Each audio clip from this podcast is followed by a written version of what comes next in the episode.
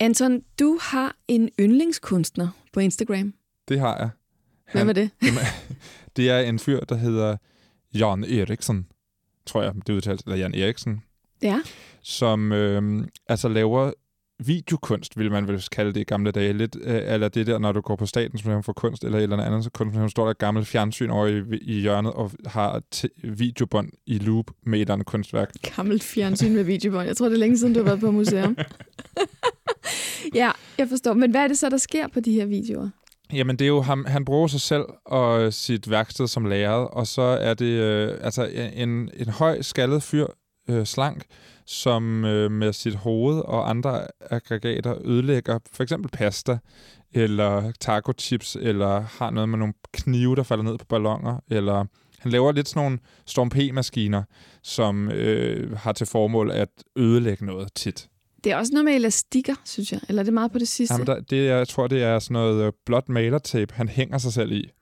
Eller ikke hænger på den måde, men sådan holder fast i med hænderne og lader sig falde langsomt ned fra loftet i, i 13 ruller malertape. Ja, helt sikkert. Det er meget, meget visuelt, meget, meget svært at forklare, men øh, det er jo sådan nogle små...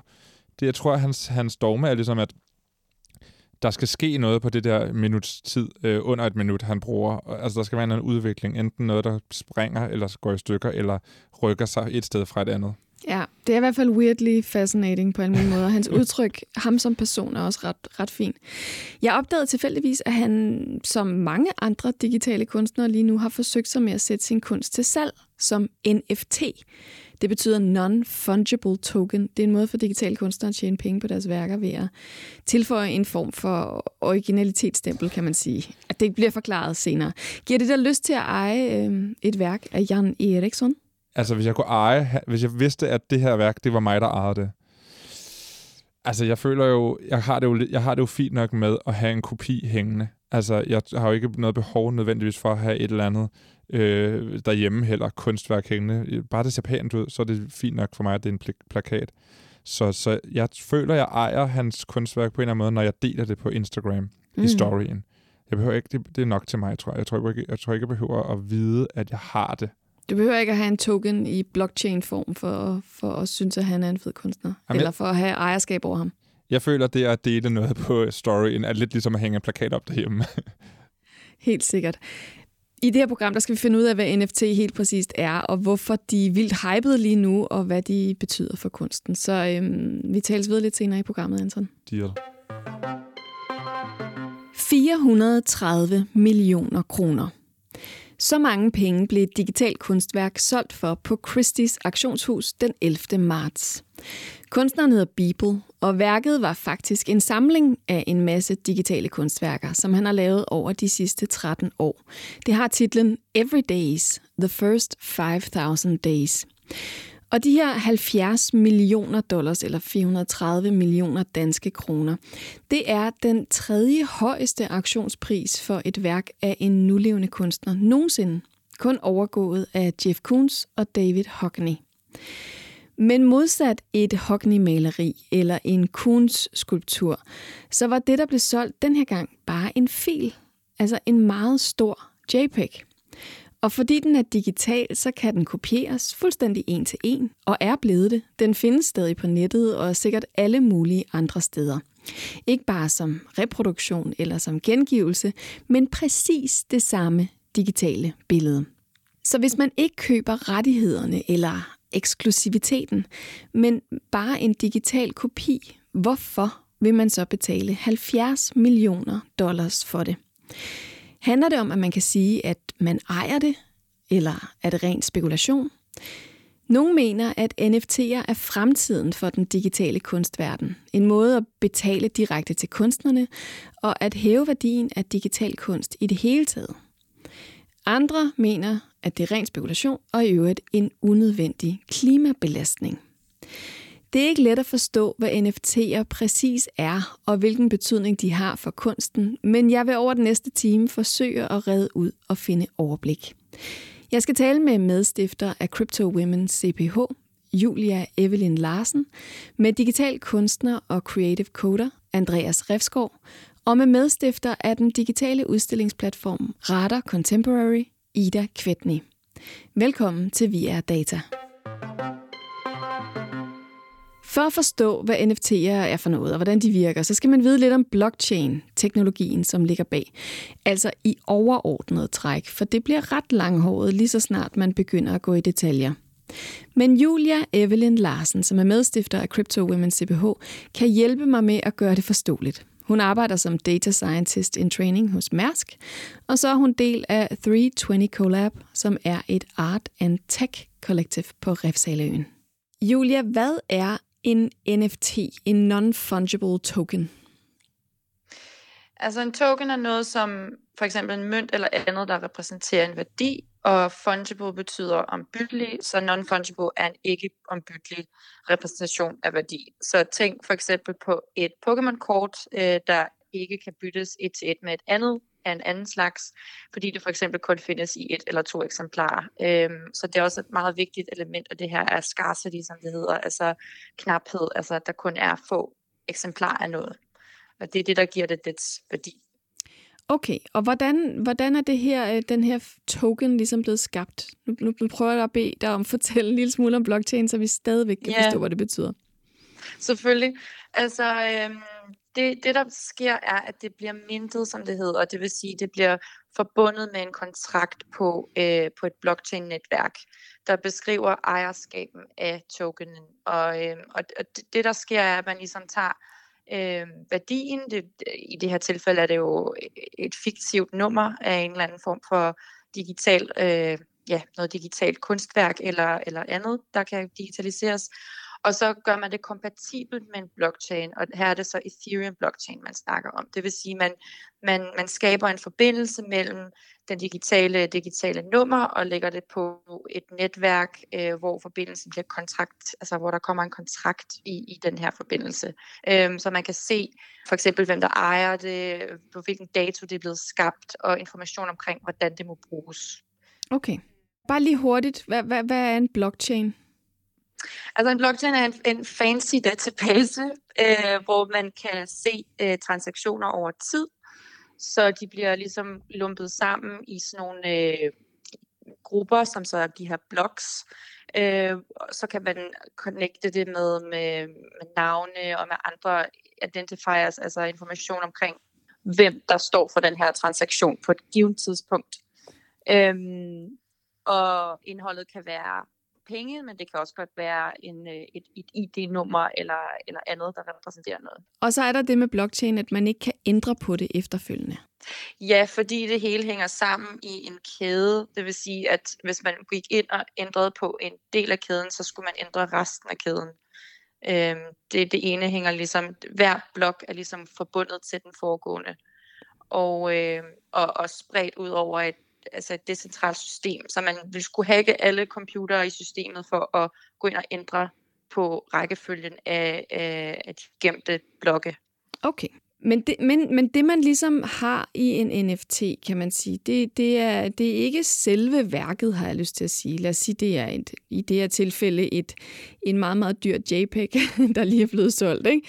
Så det er ikke selve værket, der ligger inde i den blockchain, eller undskyld, i den token. Øhm, det er ligesom information om, om køb og salg af værket. Ja.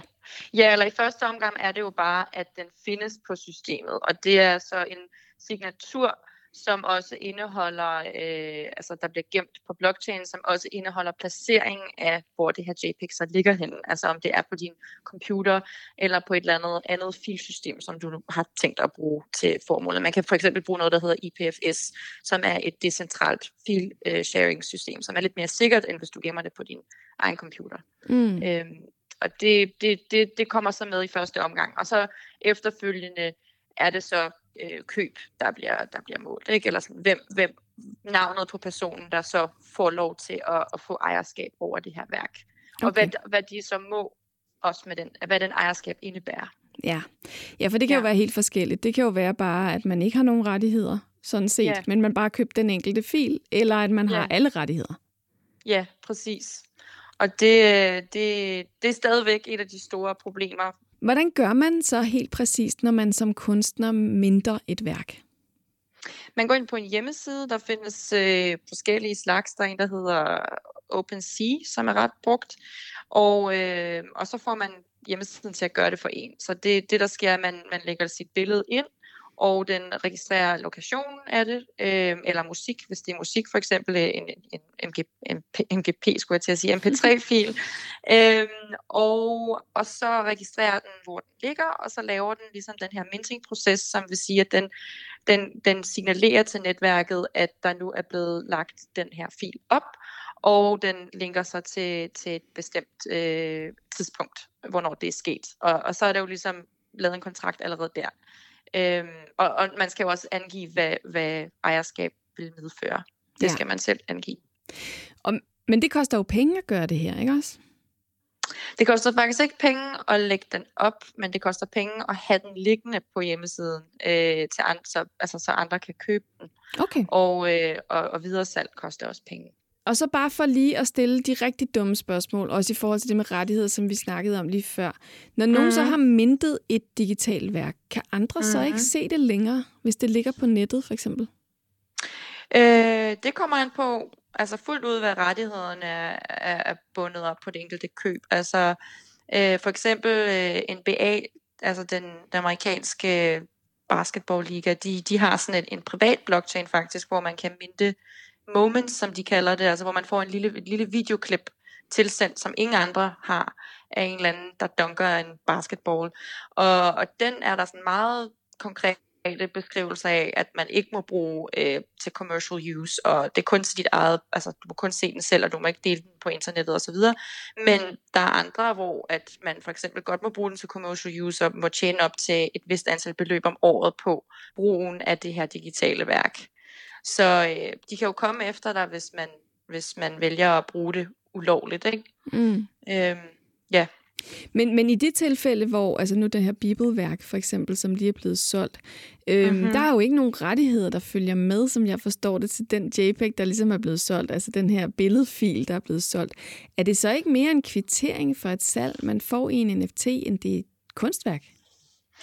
Jo, det er det, og det, det er det, der er problemet problemet. Altså, der er stadigvæk stor usikkerhed omkring ejerskab, øh, fordi hvis du ikke selv ejer det, hvad, hvad, er så, hvad kan du så? Altså, nogle gange må du dele det frit, men må du dele det i virkelige verden, altså i et galeri for eksempel, øh, og ikke på internettet, eller altså filen ligger jo stadigvæk øh, lokalt et sted, så du er jo ikke ejer, kan man sige. Altså det, du har jo ikke adgang til selve filen typisk. Øh, og eller den er blevet spredt ud på et, et decentralt system, som du heller ikke har ejerskab over.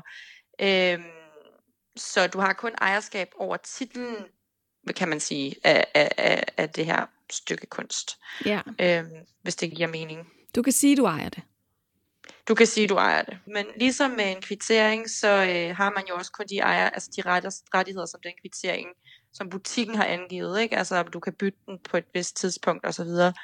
Øhm, men du kan jo selv beslutte dig for, hvad du har tænkt dig at gøre med det ved siden af de ejerskabsrettigheder.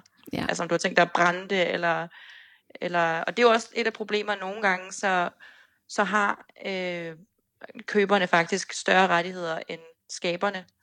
Øhm, og, og, og hvis skaberne for eksempel gerne vil slette det her billede, så, så skal de spørge køberne om lov først.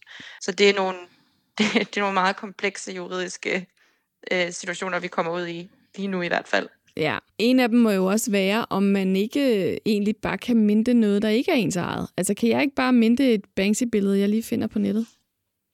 Jo, det, det kan du faktisk godt, øh, men det vil jo være altså sådan virkelig godnat, hvis folk begynder at betale for det. Altså sådan, fordi det er jo ikke dig, der har skabt det, så de køber jo bare et billede af et billede, ligesom hvis du har taget et billede af Mona Lisa. Øh, og, og Banks er faktisk et godt eksempel, fordi han vil nok ikke stå frem og kræve en erstatning af dig, men, øh, men det vil andre kunstnere nok gøre, hvis du begynder at, tage, altså begynder at sælge et billede af deres billede. Ikke? Øh, så kan de jo godt komme efter dig og sige, det er mig, der har lavet det. Ja. De her NFT'er, de er jo ikke øh, særlig gamle. Altså det er sådan noget 8 år gamle, så vidt jeg kan forstå. Hvad, hvad var ideen bag de her NFT'er oprindeligt?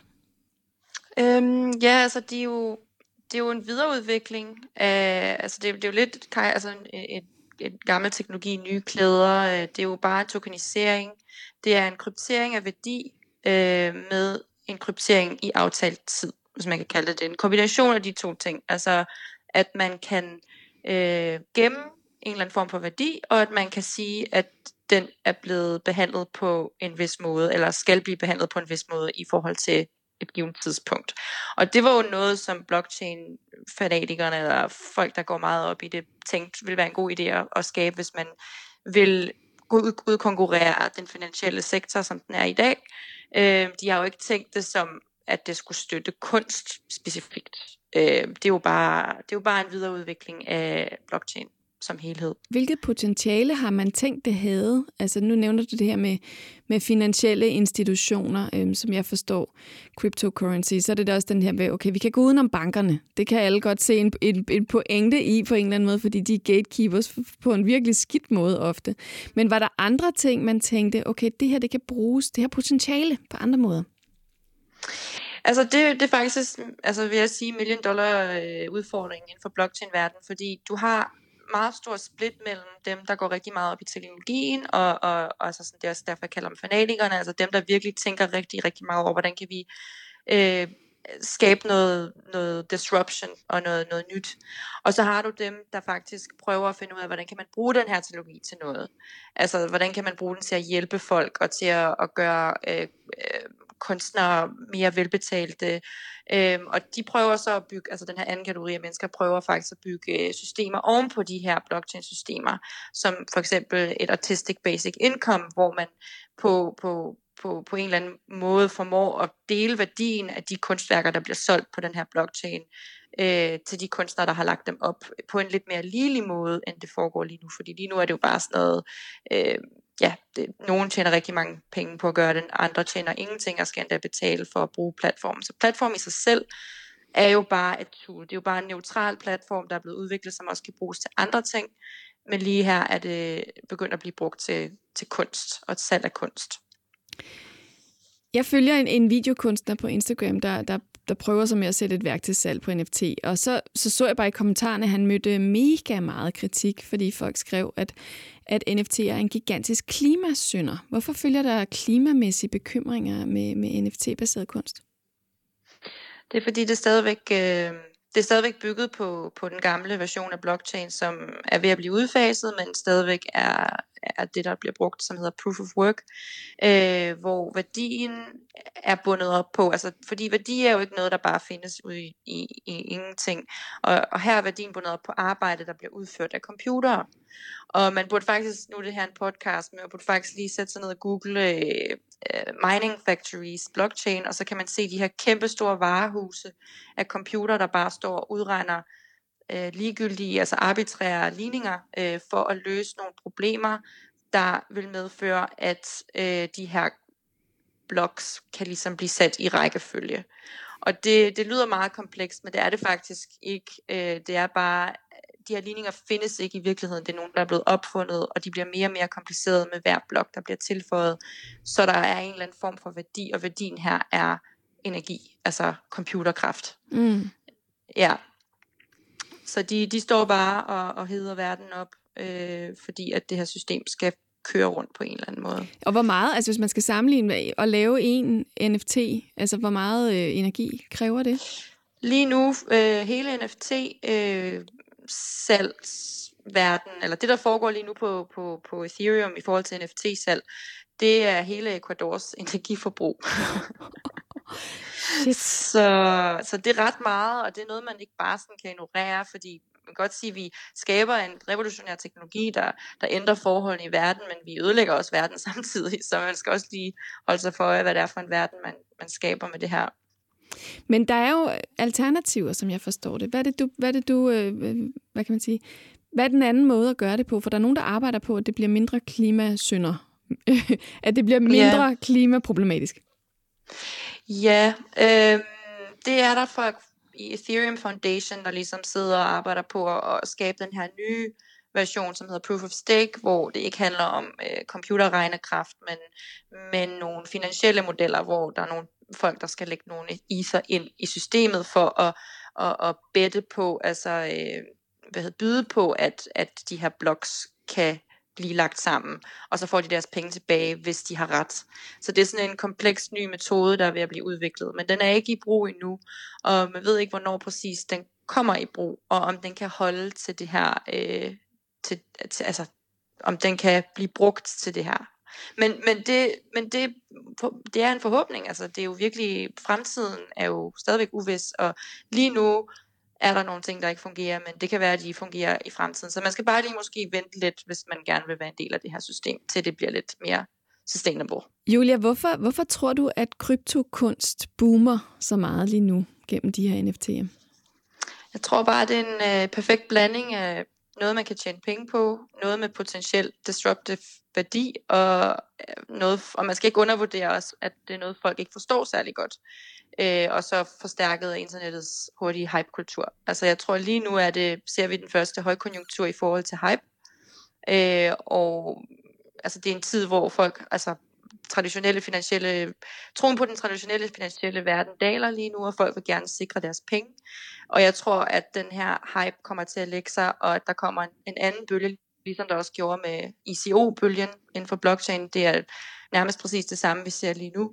Øhm, og, og den kommer til at lægge sig, så kommer der nogle folk ind, der faktisk tænker langtidssigtet i forhold til brugen af det her system. Lige nu er det, er det folk, der gerne vil tjene nogle hurtige penge. Men hvis vi kigger lidt ud over den her hype, som det, det plejer jo ikke at vare så lang tid, altså har jeg lyst til at sige, når den ligesom er klinget af, hvad er så potentialet i det her, tænker du? Altså jeg tror det er helt sikkert potentialet er, at vi kan altså, finde ud af, hvordan det kan hvilken effekt, altså en positiv effekt det kan have på forskellige grupper i samfundet. Lige nu går det ud over, kan man sige, går så en kunstverden, hvor der er rigtig mange mennesker, der, der mister penge, og nogle få, der tjener rigtig mange penge. Forhåbentlig kan vi udvikle nogle lidt mere komplekse systemer, der ligger ovenpå, fordi det her system i sig selv er ikke nok til at, at sprede værdi på en ligelig måde. Det her system muliggør bare, at man kan øh, købe ting online, uden at det skal gå igennem et, øh, et auktionshus for eksempel. Men, men det betyder ikke, at det ikke stadigvæk bliver styret af nogle faktorer, og det er de her faktorer, vi skal have renset ud i, så pengene bliver spredt lidt mere ligeligt i systemet, eller i nogle nye systemer, som kan blive bygget videre på det her. Så du tænker også, at det her med, at nogle få bliver udvalgt til Christie's, det er ikke det, er ikke det der er tankegangen bag øh, NFT? Nej, Nej, eller, eller der er jo netop ikke nogen tankegang bag NFT. Det er jo, det er jo hvad vi gør det til. Altså ligesom der også står på, på, din, øh, på din hjemmeside, altså technology is not neutral, altså det, det er noget, man, man, man kan styre i en retning, og, og der er nogen, der prøver at gøre det i den ene retning, og så er der rigtig, rigtig mange, der bare fyrer penge i det, fordi de prøver at, at se, hvad der kan ske. Øhm, men det er noget med noget, noget tålmodighed, tror jeg, i forhold til det her. Helt sikkert. Tusind tak for snakken i hvert fald, Julia. Ja, selvfølgelig. Andreas Refskov er kunstner og creative coder, som det hedder på engelsk. Han bruger algoritmer til at skabe usædvanlige forbindelser mellem input og output. Det kan være at få en billedgenkendelsesalgoritme til at genkende instrumenter, du tegner på et stykke papir, og så få computeren til at spille musik baseret på det. Og så underviser han også i brugen af kreativ kodning og maskinlæring for for eksempel designere og andre på kreative uddannelser. Andreas, du er digital kunstner. Har du mintet nogle af dine værker? Nej, det har jeg ikke. Hvordan kan det være?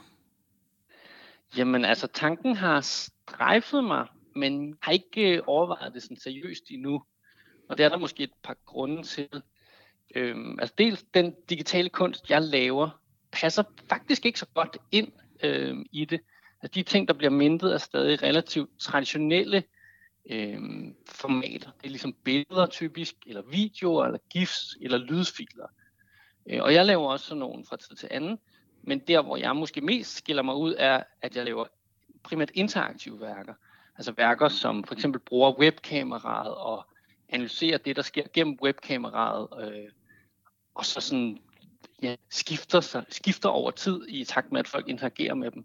Øhm, og det er der ikke rigtig sådan, øh, endnu plads til, måske kan man sige. Så selvom det er ret nyt, alt det her NFT og er teknologisk fremskridt, så er det sådan lidt traditionelt på en eller anden måde i form af de medier, der bliver solgt. Ja.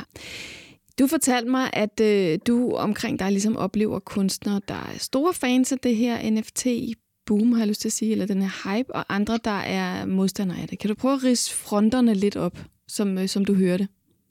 Ja, altså, der er sådan ligesom flere forskellige diskussioner på samme tid, øh, men den store diskussion, som jeg har set, den har handlet om de her miljømæssige omkostninger.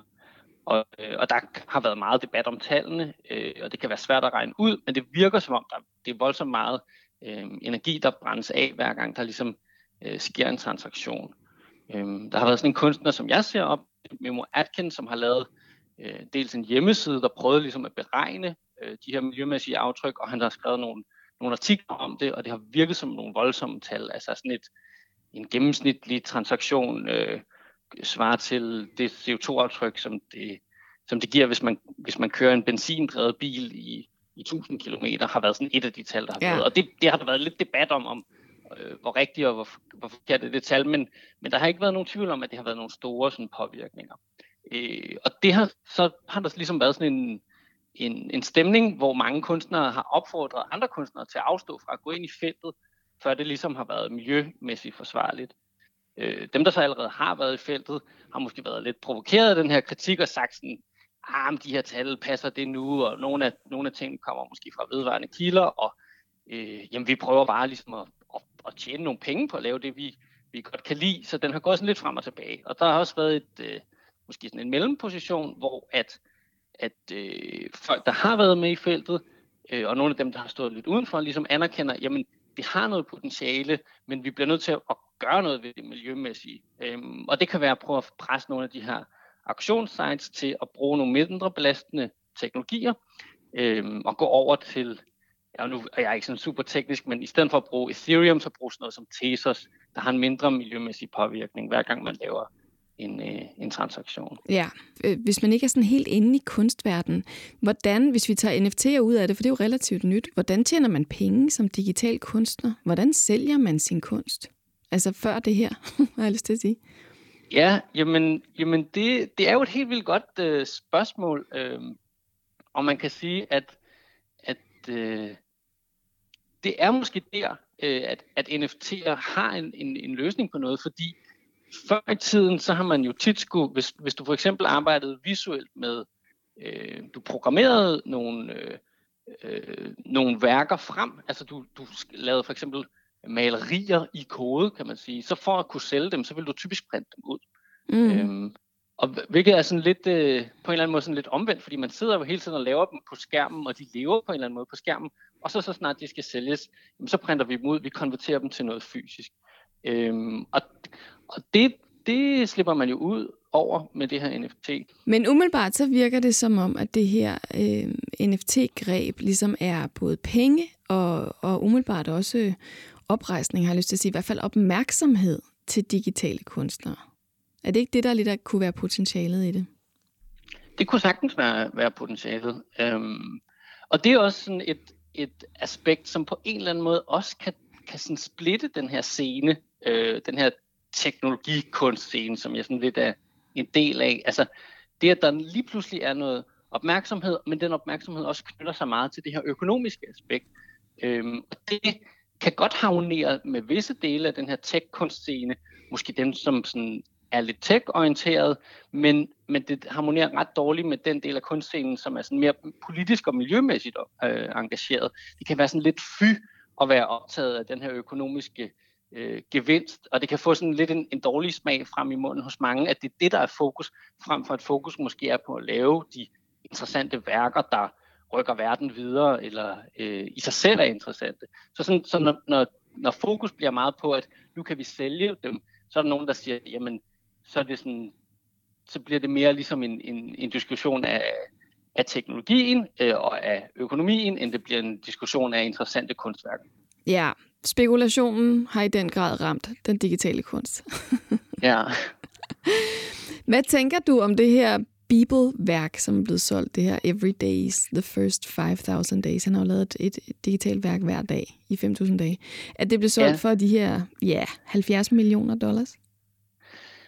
Ja, altså, det ved jeg ikke. Det har jeg ikke den vilde holdning til. Det virker umiddelbart som en, som en voldsom pris. Jeg har hørt et interview med ham, hvor han siger selv, at han, at han mener, at det er en, det er en boble. Øhm, så altså, jeg ved ikke, om det var, om det var 3 millioner dollars eller, eller 70 millioner dollars, så vil jeg stadig synes, det var et, et stort beløb. Når det er så sagt, så sådan, er han en, en øh, han, han, det er ikke fordi, jeg laver ting, der minder om hans. Øhm, han er, så vidt jeg forstår, mest en, en 3D-gut. Altså, det virker som om, man har et meget godt ry, og folk synes, han er en, en interessant person, som ligesom har delt en masse ting øhm, personligt i mange, mange år, så, så sådan, jeg under ham det, men, men jeg har ikke nogen kommentar lige til, sådan, til den der værdiansættelse med 70 millioner dollars. Mm. Omvendt så er det måske værd at notere sig, at det er jo sådan langt fra det, pris, at, at det prisleje, som tingene går for øh, ellers i det her NFT. Altså jeg har en del venner, som har sat ting til salg, og ikke har modtaget et eneste bud endnu.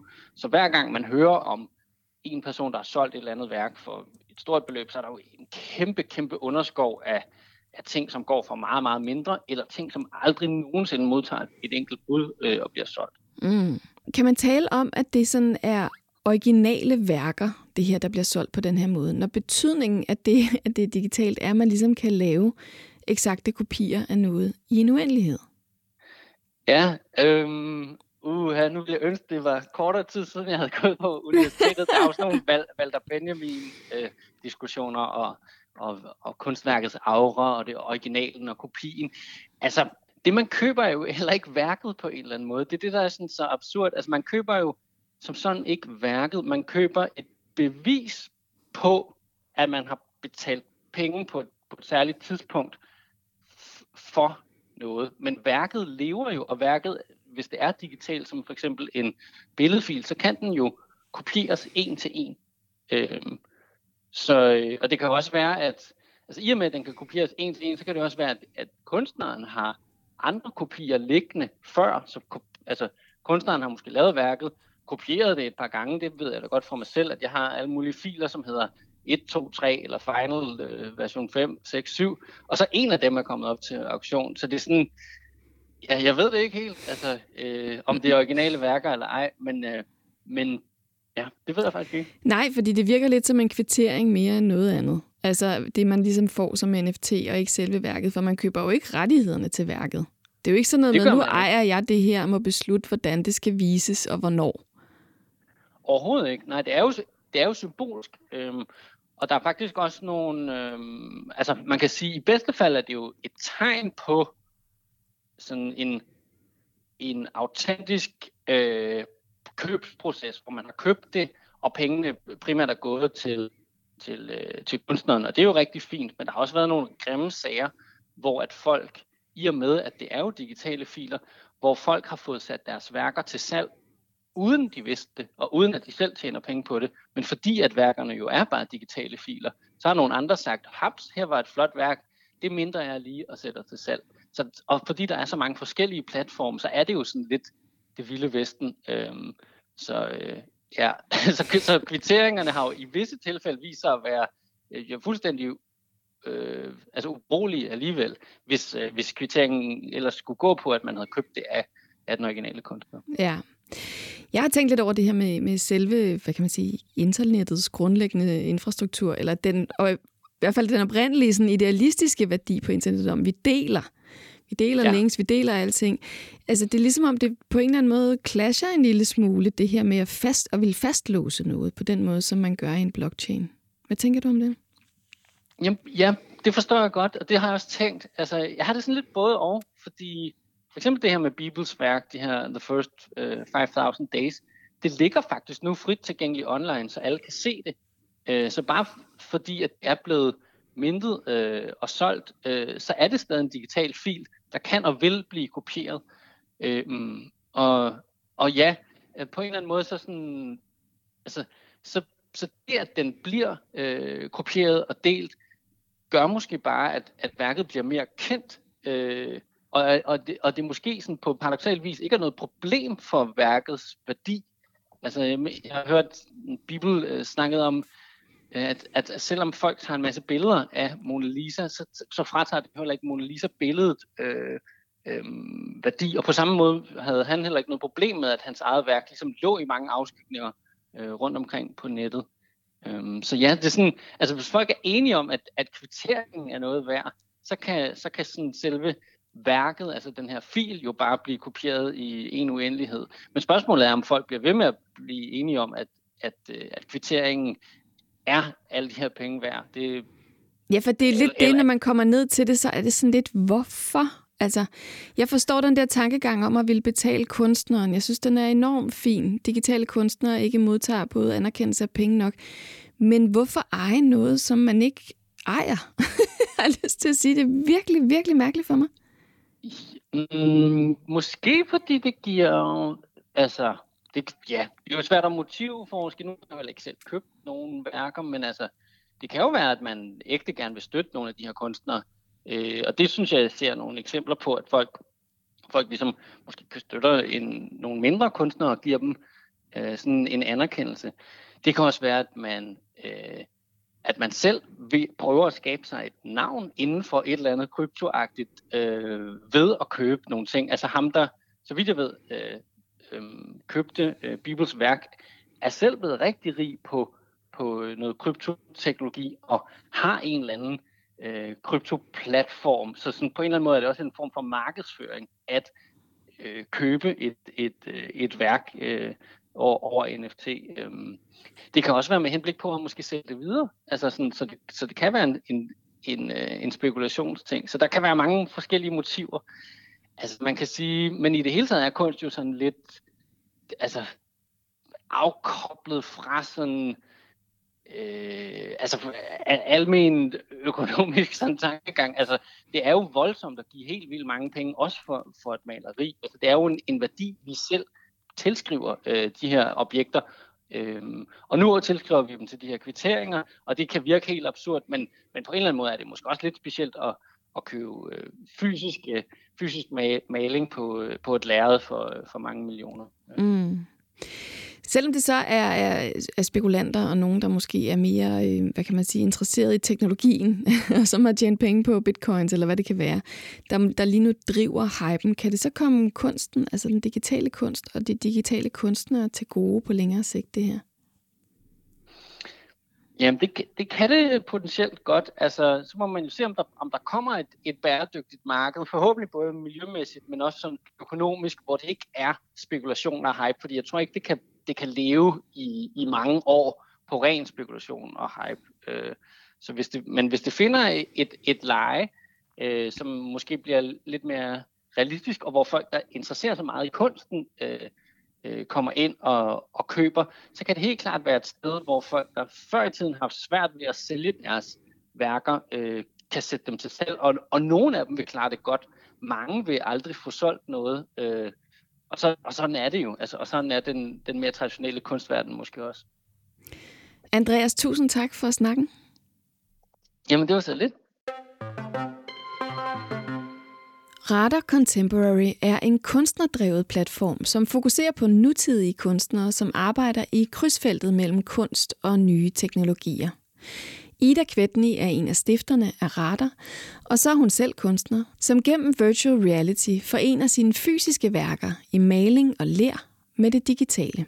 Ida, du er en del af Radar Contemporary, en kunstnerdrevet digital udstillingsplatform. Hvad tænker du om det her NFT-boom, vi oplever lige nu? Jamen altså, jeg, jeg synes helt klart, at NFT det er sådan en game changer for det etablerede kunstmarked. Der har for nylig jo været den der store aktion på Christie's øh, med Mike Winkelmann Bibel. Det var jo et historisk øjeblik, og jeg læste her til morgen, at Sotheby's de også lige har lavet en stor aktion. Og for uden det, så er Damien Hirst også trådt ind på kryptokunst. Så øh, det er utroligt spændende, hvad der, hvad der er ved at ske. Det er, at det digitale kunst skal sættes ind i sådan en blockchain. Det er en måde, at kunstnerne kan verificere deres værker, når de sælges videre. Og de bliver ved med at få en værdiansættelse, hver gang værket bliver solgt igen og igen. Og det er jo teorien en god måde for at sikre især liv, nulevende kunstnere en, en, hvad skal man sige, en gevinst, eller hvad man skal sige, en, en værdi af værket. Og der tror jeg, som altså, radar, som kunstnerdrevet sted, de synes, det er drønspændende at se, hvad der sker, fordi at, øhm, altså, man skal jo selvfølgelig være kritisk i forhold til hele diskussionen om, om, om, om energiforurening øh, og og ejerskabet og sådan noget, men hvis man, men, men der er jo også det der med, hvad nu hvis, at det frie internet, det er slut? Altså hvad nu hvis, øh, at man kan begynde at eje noget på internettet? Altså det er også en spændende diskussion, som vi kunne tænke os at se på. Helt sikkert. Og hvordan, hvordan tænker du, det kan påvirke jer som, øh, altså som radar, som udstillingsplatform med fokus på digital kunst? Ja, altså nu skal det siges, at Radar er en kunstnerdrevet udstillingsplatform, der fokuserer på kunstnere, der arbejder med et klassisk kunstnerisk ståsted, men de implementerer de nye øh, teknologier i deres praksis. Det vil sige, at vi både udstiller fysisk og digitalt, så det er ikke udelukkende en øh, digital øh, platform. Det er ligesom sådan en extension, der er en forlængelse ved det. Så der vil altid være en todelhed i det. Men det er helt klart spændende at se på, hvad der sker inden for, hvad skal man sige, det digitale kunstmarked og så videre. Men er digital kunst en, en kunstform, som, som generelt har været, hvad kan man sige, mindre anerkendt eller mindre forstået?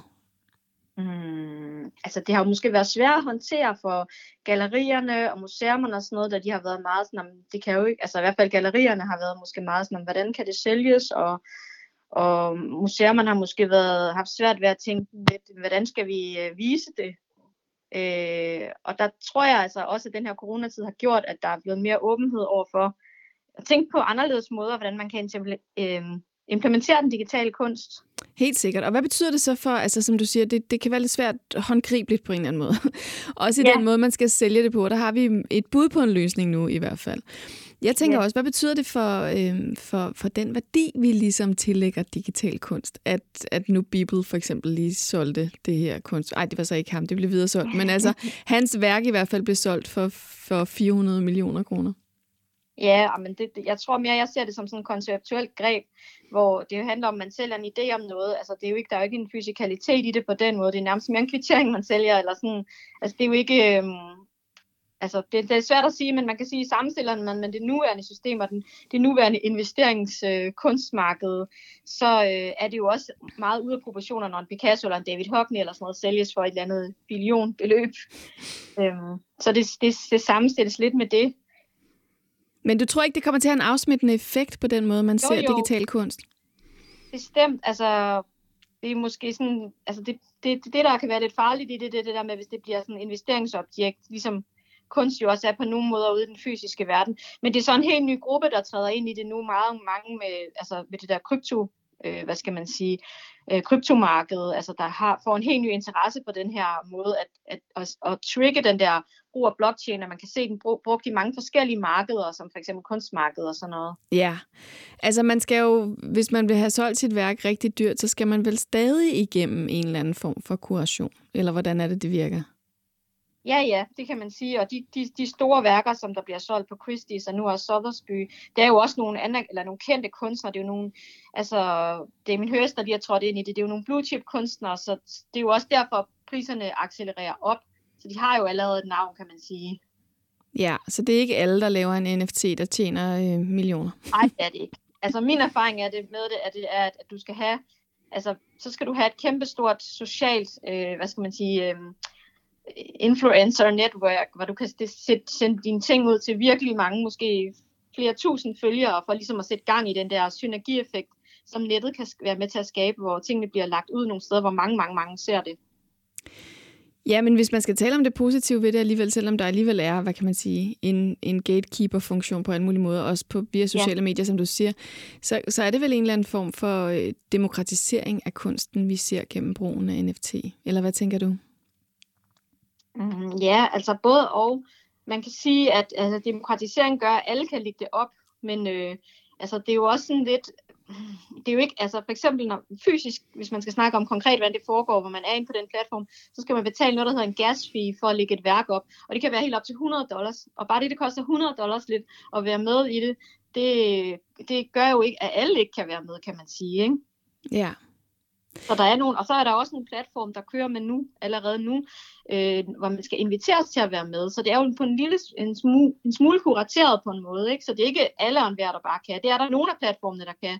Men man skal bare være bevidst om, at det koster også en slags fee eller en gas fee at, at begynde at, at lægge værker op.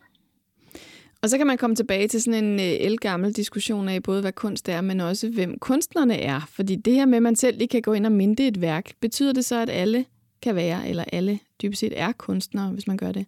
Mm, jamen, det, det siger Andy Warhol jo, men øh, hvad hedder det nu? Øh, det er jo så igen med, igen, så er vi helt tilbage til den hvide kube, og hvad man sætter ind i den, og Duchamp og så videre. Altså, der er det jo sådan lidt, altså, det, det er et stort, stort spørgsmål, synes jeg, om alle kan være kunstnere, men øhm, alle kan lægge noget op i princippet på den, på den her nye krypto øh, platform, kunstscene, ikke?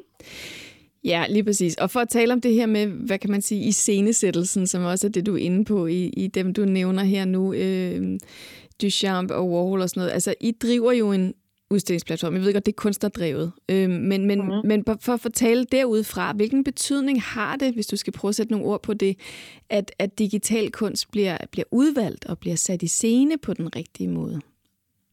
Jamen altså, det synes vi jo er, er super vigtigt. Altså, det er jo ligesom, hvis man går på en restaurant, og der er nogen, der har lagt en flot du på, og der er en kok, der laver en, øh, sætter en god menu op til en og sådan noget. Altså, det er jo, altså, i scenesættelsen og mødet for beskueren er jo virkelig essentielt. Og det er jo også derfor, at vi som på Radar godt kan lide at have den der, vi både har en digital og en fysisk, øhm, hvad skal man sige, dimension hvor du hvis som beskuer har muligheden for at opleve en digital dimension af værket, men du har også mulighed for for eksempel at gå hen på et fysisk udstillingssted, og så er der en token, eller så er der en, en indgangsvinkel til værket, øhm, som kunne være en 3D-print, eller en, en film, eller et foto, eller et eller andet, et, et VR-værk, eller en, øh, en øh, hvad skal man sige, en iPad, der for eksempel også kunne stå med, et, med en opkobling til et eller andet. Så alene det, det er udvalgt og sat ind i en kontekst, gør også noget ja. for, hvordan man oplever det? Helt sikkert. Og det er jo noget, vi mennesker altid har elsket, at nogen vælger noget ud til nogle andre og sådan noget. Øh.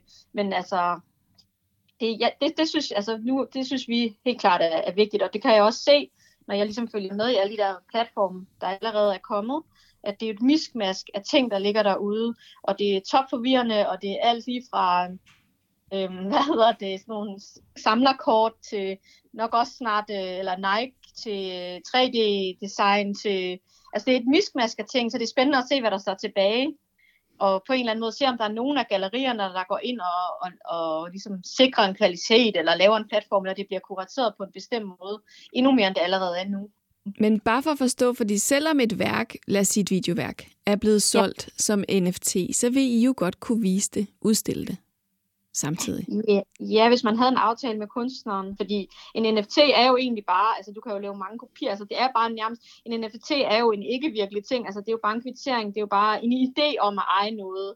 Det er der i det konceptuelle lidt ligger, at, at det bliver ideen om værket, der går videre, altså, altså vi kan godt, kunstneren kan godt sige, I må gerne vise en Vimeo film med min film, og så må den også godt, som jeg forstår det, blive solgt som en NFT altså inde på platformene kan man jo også vælge at have flere editions af sit værk, hvis det er. Altså, det er meget sådan, lige nu er det hele meget sådan abstrakt.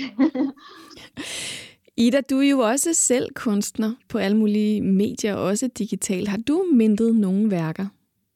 Ja, det har jeg, fordi at jeg tror, jeg er sådan en type, der har brug for at gå ind i maskinrummet og trykke på alle knapperne og ligesom se, hvad der sker, for at kunne forstå det og forholde mig kritisk til det.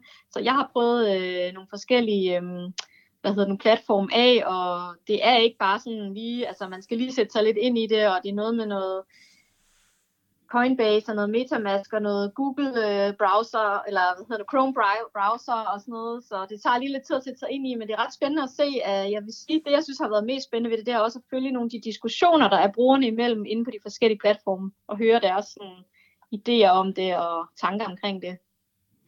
Og hvad har du solgt noget endnu? Jeg har ikke solgt noget, nej. Altså, jeg tror også, jeg, jeg tror ikke helt, jeg, sådan, altså, jeg forstår, at hvad skal man sige, systemet i det er, at man skal have et kæmpestort bagland, eller hvad man skal sige, socialt øh, hvad hedder det nu, øh, influencer-netværk, hvor man ligesom pitcher sine ting afsted, og så bliver de delt, og det, og det, det spredes som ringe i vandet i de neurale netværk, og så på den måde skaber man interesse omkring sit værk, og så kan der være nogen, der byder det, eller nogen, der synes, det kunne være sjovt eller sådan noget. Men, men det, jeg godt kunne tænke mig, det var måske at bytte nogle værker med nogle andre digitale kunstnere. Det er også en interessant tanke, helt sikkert. Ida, hvis du skal gætte, hvad tænker du så fremtiden kommer til at byde på i forhold til NFT? Hvad er det, hvad er det der begejstrer dig, kan man sige? Nu har vi snakket en del om forbeholdene, men hvad kunne potentialet ja. være? Jamen altså jeg, jeg, altså, jeg er jo som sagt også meget kritisk omkring det, men jeg er også meget sådan, synes, det er en spændende tid, og det er en brydningstid. Øhm, jeg er meget øh, nysgerrig på at se, hvad det kommer til at betyde for den etablerede kunstverden i forhold til øhm, for eksempel gallerierne, vil de blive nødt til at have en kryptostrategi, og, og ja, kunne man på en eller anden måde få interesse fra nogle helt nye grupper, som måske ikke har været så meget interesseret i samtidskunst, eller hvad man skal sige, til at interessere sig for kunst. Altså for eksempel, når Damien Hirst begynder at gå ind i det, og når Shortesby og når Christie og sådan noget begynder at interessere sig for det, så er det fordi folk begynder at tage det seriøst. Altså så kan de godt se, at det her, det er nok noget, som vi ikke kan sige, det skal vi ikke kigge på. Helt sikkert. Tusind tak for snakken, Ida. Ja, det var så lidt.